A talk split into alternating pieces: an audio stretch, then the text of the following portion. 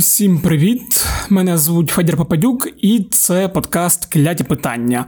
Подкаст, у якому я відповідаю на усі ті кляті питання, що переслідують мене під час роботи та відпочинку у вісні та наяву, вдома та у громадських місцях. Як завжди нагадую, що ви можете надсилати свої питання на пошту smmsobakapravda.com.ua або нашому телеграм-боту Укрправда який ви можете знайти у описі телеграм-каналу УП Кляті Питання. Ви також можете не присилати свої питання, тоді я сам, наче подкаст Деміург, буду вирішувати про що робити той чи інший епізод, а про що не робити. А що сьогодні спитаєте ви про що говорити будемо? А будемо говорити знову про коронавірус, який нікуди не подівся, якби ваш втомлений від постійного стресу та ізоляції мозок не хотів ігнорувати цього факту. Мій мозок, до речі, також його інколи ігнорує. На жаль, на жаль.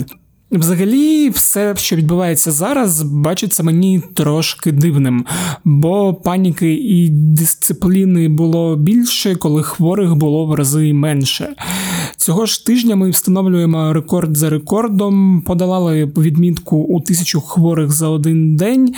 І якщо пройтись вулицями міста, то окрім масок на підборіддях та балонів з антисептиками у кафе, нічого не вказує на той факт, що у нас тут типу пандемія, якесь соціальне дистанціювання та ізоляція. Але чого взагалі кількість хворих зараз така висока? І чи можна було б щось зробити, щоб вона була трошки меншою? І які факапи влади призвели до того, що кількість хворих зростає з кожним днем, а не зменшується? Про все це ми будемо говорити з колишнім заступником міністра охорони здоров'я Уляни Супрун, а зараз першим заступником генерального директора клініки Оберіг Олександром Лінчевським. Отже, давайте слухати.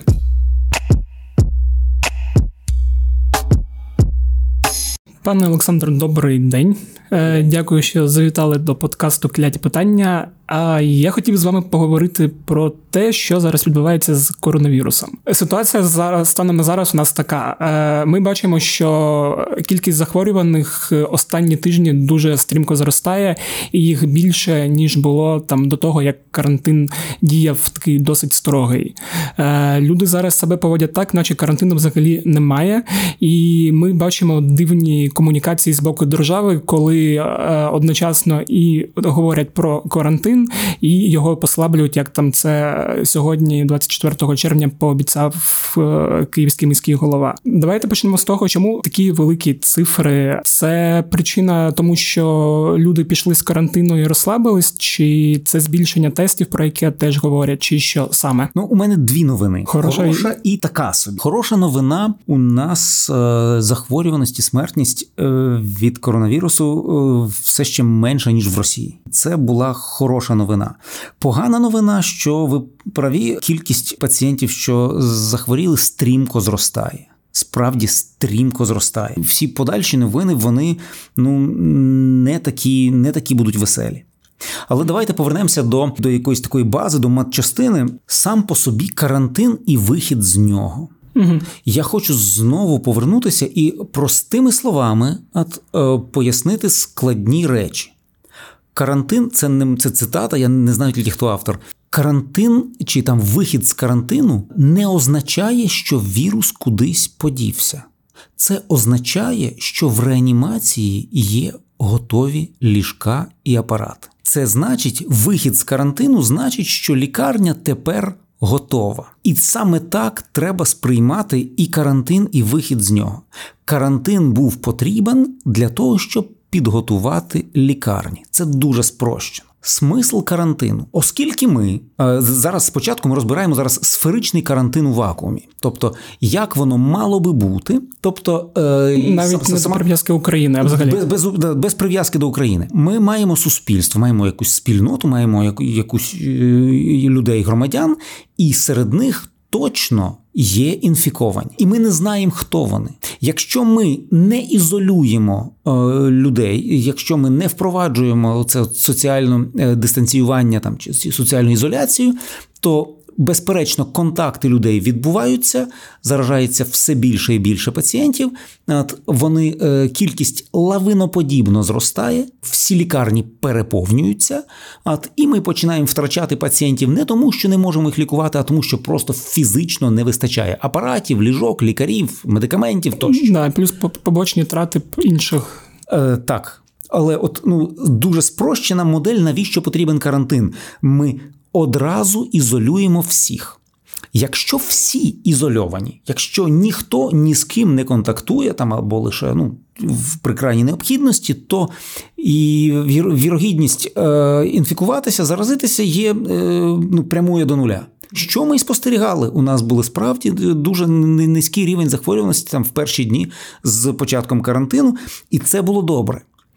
Навіщо це робиться? Щоб підготувати систему охорони здоров'я, щоб підготувати суспільство, щоб підготувати медиків е, для того, щоб далі почати, тобто нове там суспільне життя вже з вірусом.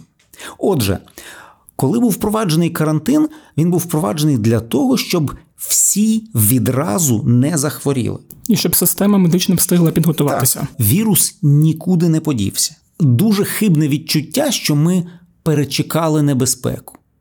Те, що в медіа, те, що е, італійці перестали, тобто кричати, те, що в медіа, тобто перестав, е, ми перестали отримати новини там з Китаю, з Італії, е, перестали по телебаченню, перестали там чи в мережі перестали бачити там ці жахливі кадри там з італійських лікарень. Це не значить, що вірус кудись минув. І є хибне відчуття таке е, ну, відчуття спокою, ага, хух. Тобто, вже в медіа в, теле, в телевізорі заспокоїлися, значить, е, вірусу немає. І він нікуди не подівся. Ну, Мені, до речі, здається, що просто люди перестали вже сприймати це так, як сприймали там в перші місяці. Це питання насправді ну нашої комунікації, власне, комунікації там влади, комунікації відповідальних органів. Е, Бо люди сприймають це ж, вони це беруть не вони, вони це беруть з тієї інформації, яку отримують. Тому питання сприйняття ми, ми до нього повернемося. Отже, вірус нікуди не подівся, і його не можна перечекати він обов'язково, тобто з'явиться. Щойно ми почнемо контактувати, він обов'язково з'явиться. Так і сталося. А, Так, власне. А тепер давайте дивитися про те, чому кількість пацієнтів щодня зростає. Якщо ви захворіли, чому так сталося? Це сталося тому, що ви контактували з іншою інфікованою особою. Ви контактували з іншим пацієнтом. Чому ви контактували з іншим пацієнтом? Як так сталося? Це сталося тому, що цей пацієнт не знав, що він є пацієнтом. Він же не на зло вас заразив, він не на зло е, там на вас кашляв. Він не знав, що він інфікований. Він не знав при спілкуванні, що він передає вам зараз цей вірус. Отже. Е, ви заразилися, тому що контактували з іншим інфікованим.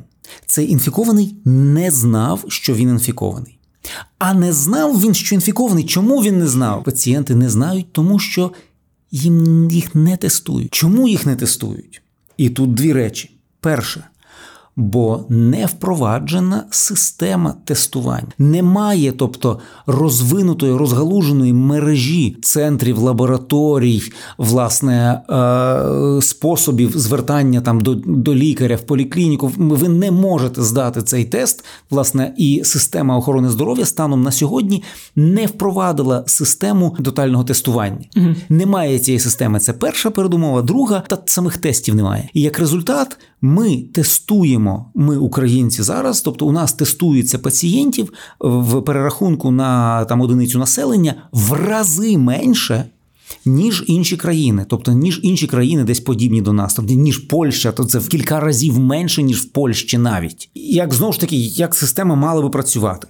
Впроваджується карантин. За час карантину система готується до виходу mm-hmm. з карантину, і при послабленні карантинних вимог уже є можливість тестувати інфікованого, тестувати всіх потенційних е, осіб, які з ним могли контактувати, всіх, хто хоча б десь міг бути поруч, родичі, знайомі, всіх, всіх, всіх протестувати своєчасно. відразу виявити от цих пацієнтів, їх ізолювати, там кого вдома, кого в лікарні, і тим самим зменшити ймовірність розповсюдження. Що було зроблено у нас під час карантину, як слід, підготовка проведена не була, це треба визнати. Карантин послабився, і закономірно зростає кількість е, пацієнтів, що захворіли. Я хочу, я хочу відразу наголосити: треба усвідомлювати роль медиків в цій ситуації. Лікарня і лікар не готується сам по собі. Лікарню готують. Лікарня не має змоги, лікар не має змоги самостійно підготуватися до виходу з карантину, підготуватися до роботи з інфікованими пацієнтами. Лікаря треба підготувати засоби індивідуального захисту, тест-системи, зрештою лабораторії, якщо на те пішло, от е, відповідні медикаменти, зміна логістики пацієнтів.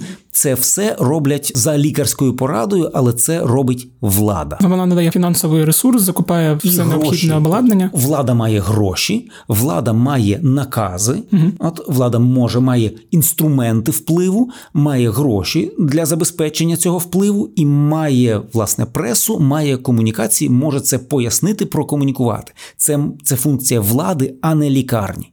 Тому я дуже не хотів би, щоб на лікарів зараз нарікали, бо власне вони є якраз заручниками. І нагадаю, кожен п'ятий з тих, хто захворіли, це є е, це є лікарі, це є мої колеги. Да, і хворіють вони якраз через те, що всього цього не вистачає. Абсолютно, власне, ми маємо пояснення, чому зростає кількість пацієнтів. Тому що пацієнти, котрі захворіли, вони проконтактували з інфікованими пацієнтами. Ці інфіковані не знали, що вони інфіковані. Вони би і хотіли, і не відмовлялися б від тестування, якби їм хтось про це сказав. Угу. А їм би про це сказали, якби відповідне розпорядження було прийнято тестувати всіх підряд, всіх навколо.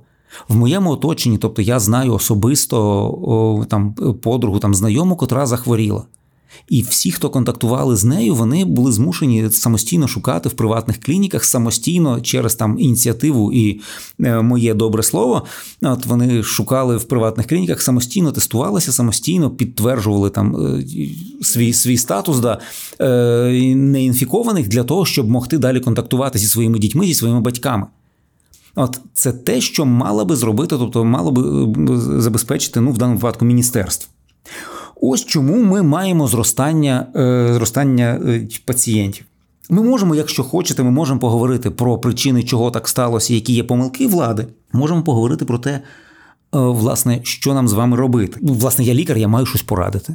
Ну так, для цього я вас і звав. Перше соціальне дистанціювання воно нікуди не дівається. Є є дві дуже важливі тези, які про які ми повинні пам'ятати. А на превеликий жаль, ми повинні е, діяти, виходячи з презумпції некомпетентності центральної влади. Я би стверджував, що е, є ну, дуже багато рішень відверто непродуманих, і там немає злого умислу. Це скоріше некомпетентність, це відсутність експертності. Рішення, які приймаються, вони приймаються не в інтересах пацієнтів і е, не в інтересах суспільства, власне, а через е, через, через брак, брак компетентності.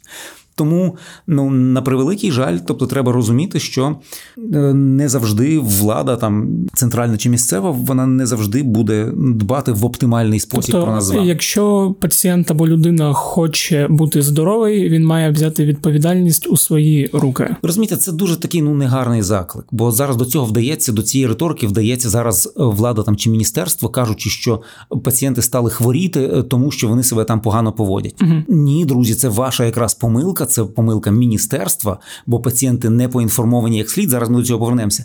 Пацієнти не поінформовані як слід, лікарі не мають засобів захисту тощо. І карантин, тобто послаблення карантину, там е, ну скажімо, нелогічні. Ми не можемо звинувачувати пацієнта, що він не не завжди можемо звинувачувати пацієнта в тому, що він е, перекидати в відповідальність там чи в провину на пацієнта. Ні.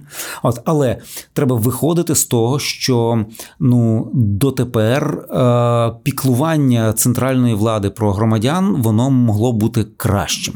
Я Це про. Да, я просто про те, що ми зараз, наприклад, з вами розмовляємо, і скоріш за все нас почують умовні пацієнти або просто люди, і може хтось там з мозу, е, наприклад. Але ті, хто нас почують з мозу, я не знаю, зроблять вони якісь висновки чи ні. Але ті пацієнти, які нас там почують, вони якраз будуть прислухатися до наших порад, і тобто ми зараз працюємо на них і їм даємо лікар, тобто поради. я працюю в інтересах пацієнтів незалежно від того, е, там чи в якій аудиторії я знаходжуся, чи на якій посаді перебуваю. Тобто, моя лікарська сутність каже працювати в інтересах пацієнта, а не мозу.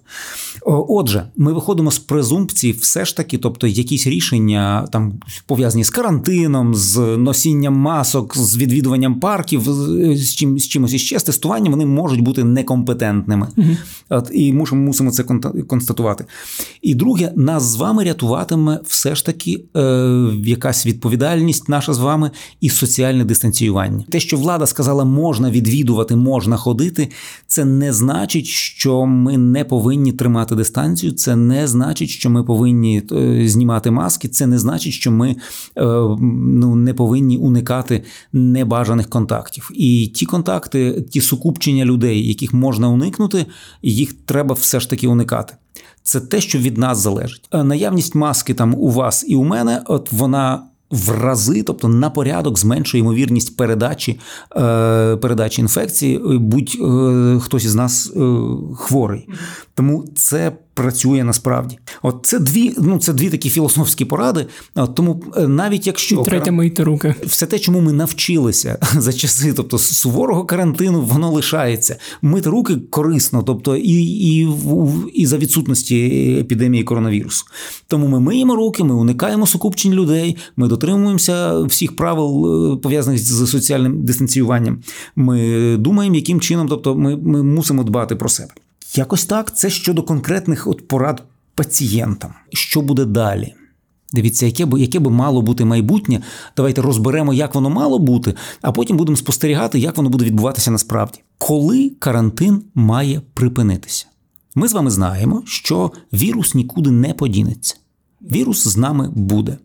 Коли можна сказати в країні хух, карантин більше не потрібен, ми готові. Скоріше за все, коли закуплять вакцини. Якщо їх спочатку мають. Давайте не говорити про та, аж таку перспективу. Ага. От навіть навіть е, про вакцини сьогодні ні слова. Для цього нам потрібно три умови. Умова перша це створення мережі працюючої ефективної мережі тестувань та системи спостереження за спостереження та ізоляції від інфікованих. Угу. Те, що ми казали, інфікуються, хворіють зараз пацієнти через те, що вони контактують з людьми, які не знають про свій, тобто про, про свій статус, про те, що вони інфіковані. Якби Над система спрацювала так, що пацієнти тестувалися, обстежувалися і ізолювалися своєчасно. Цього б зараження не відбувалося. Отже, має бути створена мережа тестування угу. і система спостереження та ізоляції. Умова друга: мають бути захищені групи ризику. Групи ризику, тобто о, місця, де передача дуже ймовірна. Місця, які можуть бути отаким, знаєте, хабом, чи як це сказати правильно. Sorry, я англійською просто читав, і в мене воно в голові тобто крутиться. От, е, Давайте англійською. Та який-небудь там спот. Ага. От, е, І оці ці точки передачі, точки особливо небезпечні для передачі інфекції, е, вони мають бути захищені. Ну, Для прикладу, лікарня. Угу. Очевидно, що в лікарні є пацієнти е, інфіковані е, коронавірусом. Ми повинні зробити так, щоб не заразилися лікарі і медсестри, не заразилися відвідувачі, тобто не заразився інший персонал лікарні, наприклад, угу. і інші пацієнти. Відповідно, ця точка має бути абсолютно захищеною. У вересні, ймовірно, відкриються школи і дитячі садочки. Що має помінятися дитячий садочок і там чи школа не повинні там чи університет не повинен бути е, місцем, де місцем передачі е, інфекції. Що для цього треба зробити в школі, в садочку, в університеті для прикладу. Або е, ну там на на, на заході це більш більш актуально. Це ці nursing homes, це будинки, де перебувають там літні люди, mm догляду там за, за, за літніми людьми. Тобто вони теж певну небезпеку створюють. Отже, вони мають бути такі точки, мають бути абсолютно захищені, про них треба подбати. І третій пункт, тобто третя велика складова готовності до виходу з карантину це обізнаність і свідома співпраця суспільства.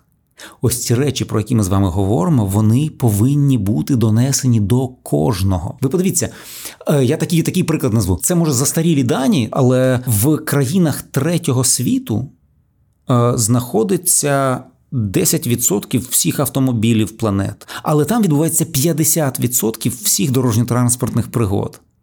Для того, щоб не було травматизму, тобто для того, щоб люди не гинули, не травмувалися на дорогах, треба, щоб правил дорожнього руху дотримувалися всі. І так само з вірусом.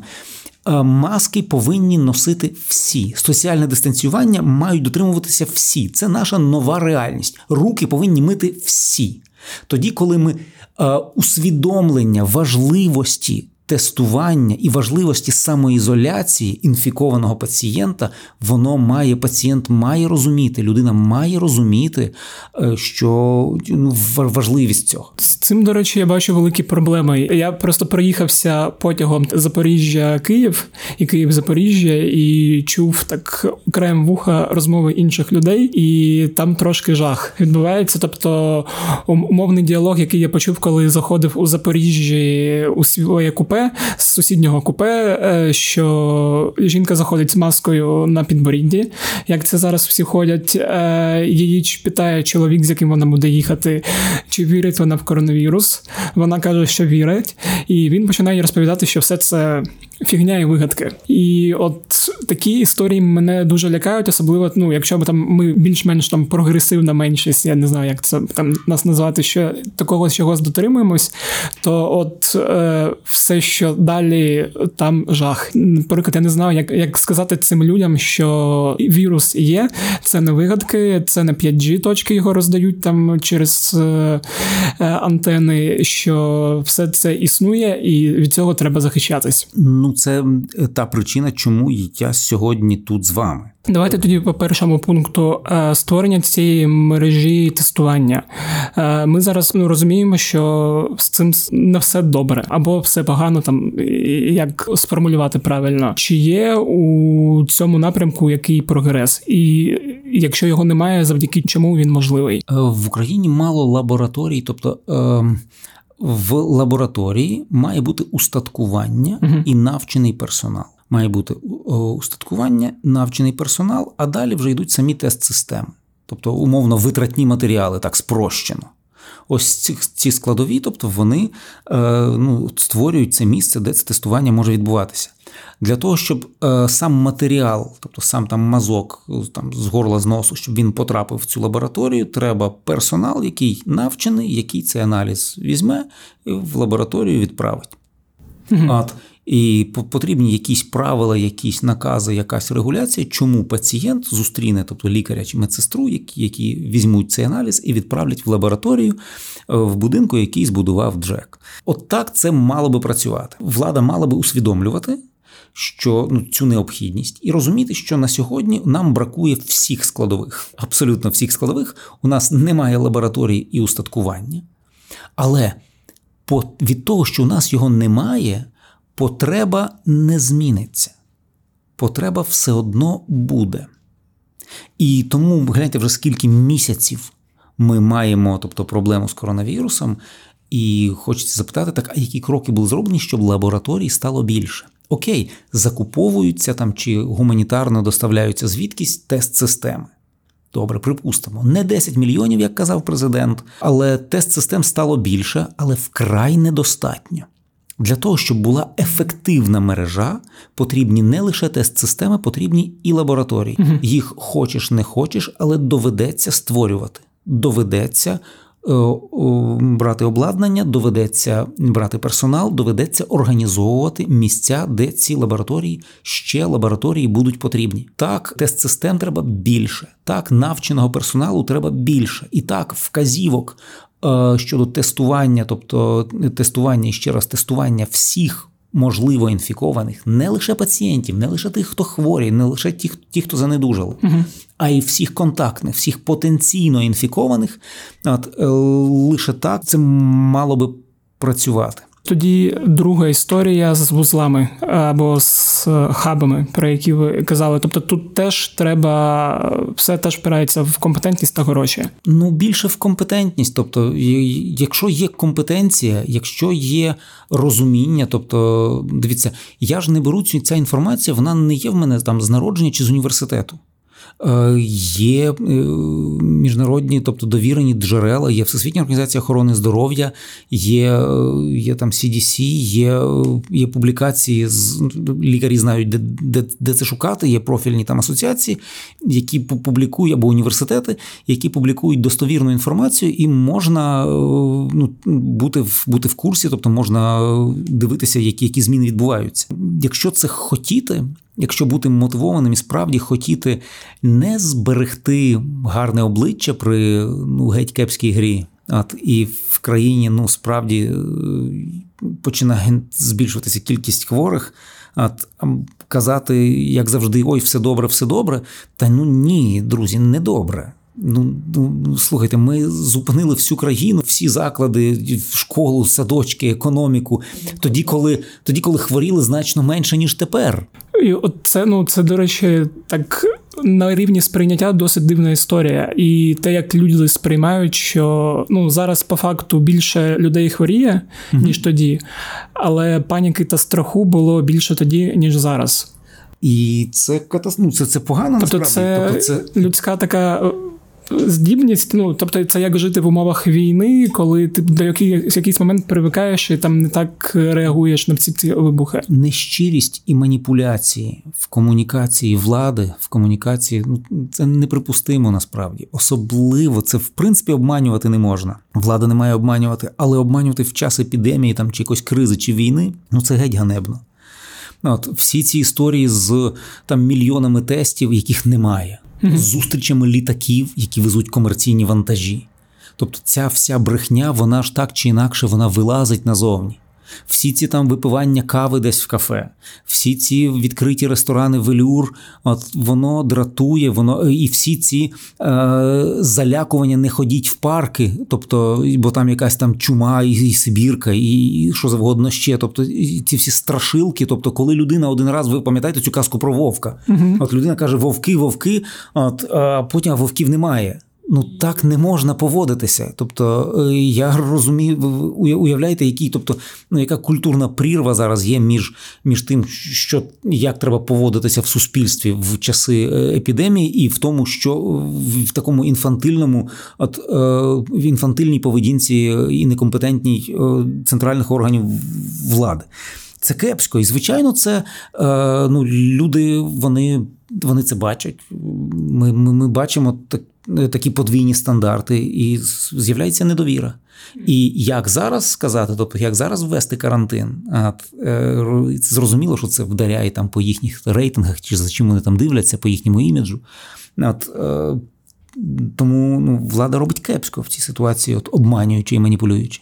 Схоже, що історія не тільки в Україні, я так розумію, що в інших країнах просто більше тестують. Ну, оцей вихід з карантину він же зараз відбувається плюс-мінус там у всьому світі. Так десь більшою мірою, десь меншою. Ну, треба віддати належне, по-перше, ем, ну, медикам, які без жартів, тобто самовіддано працюють. По-друге, треба віддати все ж таки е, ну, е, українцям нам за за свідому поведінку на початку карантину. Угу. Бо це справді було організовано, і справді ми досягали тобто, чудових, ну, дуже дуже хороших ми, результатів. Ми сиділи вдома як могли. Це ну, треба віддати належне, тобто і це працювало. От, е, ну Ми подивимося, як тепер, як як далі буде. Мені здається, що у більшості країн і європейських також правила карантину послаблюються. Так, тобто єдиний перевага в тому, що у них це тестують краще, і тому вони можуть собі це дозволити. Абсолютно. А ми е, гірше, і тому Абсолютно. поки що для нас це не дуже якщо, бажано. Якщо країна знову ж таки, давайте от е, ідеальні умови, якщо країна може ізолювати інфікованих їй не треба ізолювати всіх. Угу. Для того, щоб не ізолювати всіх, треба знати, хто інфікований. Чим більше ми тестуємо, тим більше інфіковані ми ізолюємо, і тим менше нам потрібно е, ізолювати всіх. Угу. Так працює з іншими хворобами. Ну, дивіться, ну будь-яка інша інфекційна заразна, тобто якась там якась інфекція, ми ізолюємо цих пацієнтів, бо ми знаємо, що вони становлять небезпеку для оточуючих. Ми їх ізолюємо, вони не ходять в садочок, там яка-небудь там вітрянка, там чи краснуха. Ми звикли до цього. Тобто, та людина з цією висипкою, там з температурою, там з якимось кором залишається вдома лікуватися. Все, от ізолюється. От, І, будучи ізольованою, вона не становить небезпеки там для оточуючих. Mm-hmm. Ну, єдине, що з іншими хворобами, вже коли є вакцини, вакцини, то це значно спрощує боротьбу. От, З цією поки немає. І тому єдиний спосіб боротьби це своєчасне виявлення от, і ізоляція. Добре, а третя частина це комунікації і свідомість суспільства. От тут, що я вже сказав, мені здається, тут все погано і з боку влади, і з боку суспільства. Я не можу звинувачувати суспільство в цій ситуації. Я не можу звинувачувати, бо е, я професіонал. Я читаю літературу, я знаю наслідки, я знаю небезпеки. Відповідно, я користуюся всіма можливостями, і я доношу це до пацієнтів, ось зараз до слухачів. Тобто я роблю все від себе залежне. Mm-hmm. Але от, ну, влада має от, важелі, має фінанси і має доступ до, до інформаційних каналів. Тому насправді ефективно це мала би робити центральна влада доносити правдиву інформацію без перекручувань, без маніпуляцій, без виставлення себе в хорошому світлі. В цій ситуації тут якраз краще гірка правда, аніж те, що є зараз. Ну просто е, я, от, наприклад, слухав там подкаст про те, як карантин відбувається, здається, у Данії, і просто зрозумів, що там інша культура взагалі. Тобто людина думає не про себе, а думає і про іншого теж. Здається, в Данії не вводили карантин карантин, прям карантин, але там було все одно жорстке дистанціювання, і все відбувалося так для того, хто розповідав, що він бачить, що ну люди просто організовано намагалися не контактувати і не наражаючись на небезпеку без там умовної палки з боку влади. У, у нас трошки інша ситуація, коли навіть там говорили дуже багато про те, що ну які можуть бути наслідки. Тут ми таку аналогію давайте проведемо. У випадку е, російської агресії, якщо ми будемо дбати кожен сам за себе, ми дуже швидко програємо. Для того, щоб е, подолати агресію, треба е, об'єднуватися і боротися спільно. От Донбас десь далеко, ні, це шматочок нашої України. Тобто, я знаєте, як раніше казали, тобто от будуть танки в Тернополі, тоді піду. Ні. Тобто, якраз щоб танки не були в Тернополі, треба захищати там чи відвоювати Донбас. Тоді танки не будуть ні в Києві, ні в Тернополі. От саме так це працює. Тобто, треба розуміти, що е, це така річ, яка вимагає колективної безпеки, колективної якоїсь згуртованої співпраці. І хтось умовно, тобто військові е, йдуть е, туди, коли вони йдуть. Ми, як суспільство, їм допомагаємо е, грошима, там волонтеркою, підтримкою моральною, там дбаємо про сім'ї, там тощо. От і налагоджуємо, наводимо порядок в країні тут, поки військові там. Поки лікарі знаходяться в лікарнях, ми їх забезпечуємо засобами індивідуального захисту, ми медикаментами, ще щось, і наводимо лад в країні, тобто не допускаємо там більшого зараження, дотримуємося соціального дистанціювання mm-hmm. для того, щоб лікарям було менше роботи. Це колективна така справа. Так, це справа всього суспільства. Ми повинні розуміти те, що е, ми переможемо вірус, тобто е, цю цю епідемію, тоді, коли будемо всі прекрасно розуміти і всі працювати як одне, будемо всі поінформовані і свідомо співпрацювати. Ми переможемо Росію тоді, коли будемо робити те саме, коли ми будемо всі за одне. Останнє е, досить несподіване питання. Я просто буду слухати цей подкаст мої друзі, і є одна річ, яку я не можу до них донести, а ви як лікар зможете. А миття продуктів е, після супермаркету воно рятує від коронавірусу чи ні? Станом на сьогодні треба розуміти, що. Ем... Коли ми кажемо рятує чи не рятує, тобто зменшує це шанси ймовірнісне. Угу. Я зустрічав різні публікації щодо е, ймовірності передачі вірусу через Тобто через е, треті об'єкти, да. та, через через е, речі, через там доторки, там, через ручки тощо. Um, І це суперечливі були статті. Угу. Тобто, з якою ймовірністю продукти з супермаркету там чи е, об'єкти е, побуту вони можуть бути джерелом передачі, там ну е, посередником, тобто при передачі вірусу, я зустрічав різну інформацію, різні публікації. Ймовірно, тобто, якісь за останній там місяць вийшли ще нові, новіші з новими цифрами. За будь-яких обставин. Е, мова йде про ну треба до цього ставитися як до певної ймовірності. Е, ми, ми, Якщо вже вдаватися в експертну, так якісь експертні глибини, е, навіть різні пацієнти різну кількість вірусу виділяють. І є так звані суперрозповсюджувачі. Так, так, так. Є, тобто є там якісь там безсимптомні носії, є пацієнти, від яких заразитися менш ймовірно, більш ймовірно. От, І я не думаю, що це вашим друзям треба аж так. От, Але е, все, що може бути помито, чому б його не помити?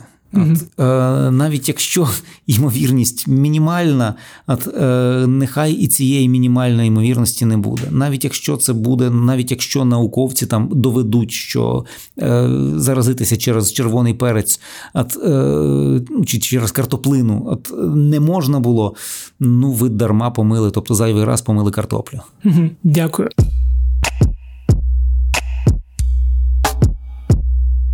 Ось такий от вийшов епізод. Сподіваюсь, ви там не сильно розслабились і не забувайте про маски, руки та дистанціювання. А якщо забули, то послухайте цей епізод ще раз і знову згадайте про маски, руки та дистанціювання. Як завжди, агітую вас залишати відгуки та оцінки у Apple Podcasts, розповідати про подкаст Кляті питання та інші подкасти української правди своїм друзям та родичам писати нам відгуки та побажання, і щось воно да буде. Також нагадую, що у нас з'явився клуб УП, частиною якого можете стати і ви. Бо чим більше вас у клубі, тим менше мені роботи на вихідних. На сьогодні це все. З вами був Федір Попадюк. До зустрічі наступного тижня. Бувайте здорові!